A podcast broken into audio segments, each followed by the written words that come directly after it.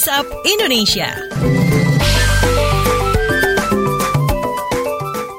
Waktunya kita keliling Indonesia di WhatsApp Indonesia. Kita mulai dari Jakarta untuk mengetahui informasi soal RUU Cipta Kerja.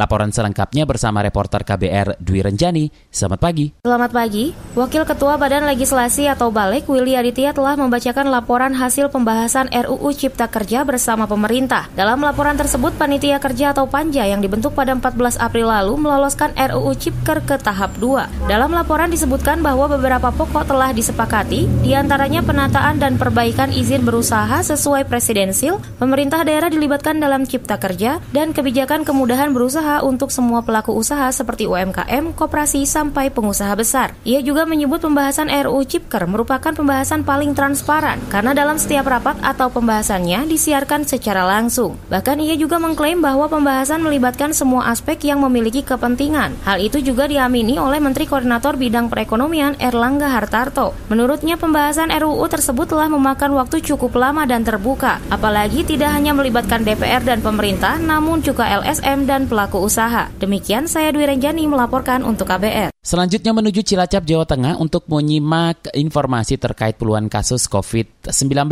di sebuah pesantren di Cilacap. Kita simak kontributor KBR Muhammad Ridlo. Selamat pagi. Selamat pagi. Puluhan santri di sebuah pondok pesantren di Cilacap, Jawa Tengah terkonfirmasi COVID-19. Juru bicara gugus tugas percepatan penanganan COVID-19 Kabupaten Cilacap, M. Wijaya mengatakan hal itu diketahui setelah keluar hasil swab massal yang dilakukan pada Rabu lalu. Wijaya mengatakan pastor pondok pesantren tersebut juga cukup banyak menyumbang lonjakan angka terkonfirmasi COVID-19. Secara total ada penambahan sebanyak 28 kasus positif COVID-19 di wilayah kecamatan di mana pesantren itu berada.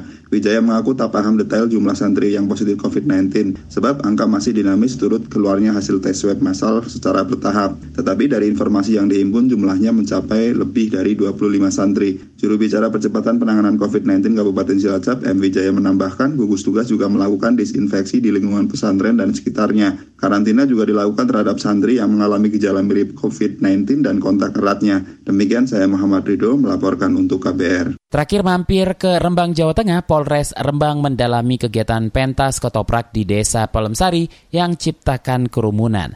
Selengkapnya kita simak kontributor KBR, Musyafa. Selamat pagi. Selamat pagi, Polres Rembang mendalami kegiatan pentas ketoprak di Desa Pelemsari, Kecamatan Sumber, Kabupaten Rembang, Jawa Tengah, karena diduga memicu kerumunan banyak orang sehingga melanggar protokol kesehatan. Kepala Bagian Operasional Polres Rembang, Kelik Budi Antara, pada Jumat lalu menjelaskan pihaknya tidak mengizinkan pentas seni yang dapat mengumpulkan banyak orang karena saat ini masih gencar-gencarnya mencegah penyebaran virus COVID-19. Total sudah ada enam orang yang diminta keterangan Satuan Reserse dan Kriminal Polres Rembang, termasuk kepala desa, pimpinan ketoprak, dan warga yang mengadakan pentas tersebut. Keli menambahkan kegiatan pentas seni yang mendatangkan kerumunan banyak orang dan tidak ada jaminan mematuhi protokol kesehatan untuk sementara tidak disetujui izinnya. Demikian Musyafa dari Radio R2 Birembang melaporkan untuk KBR.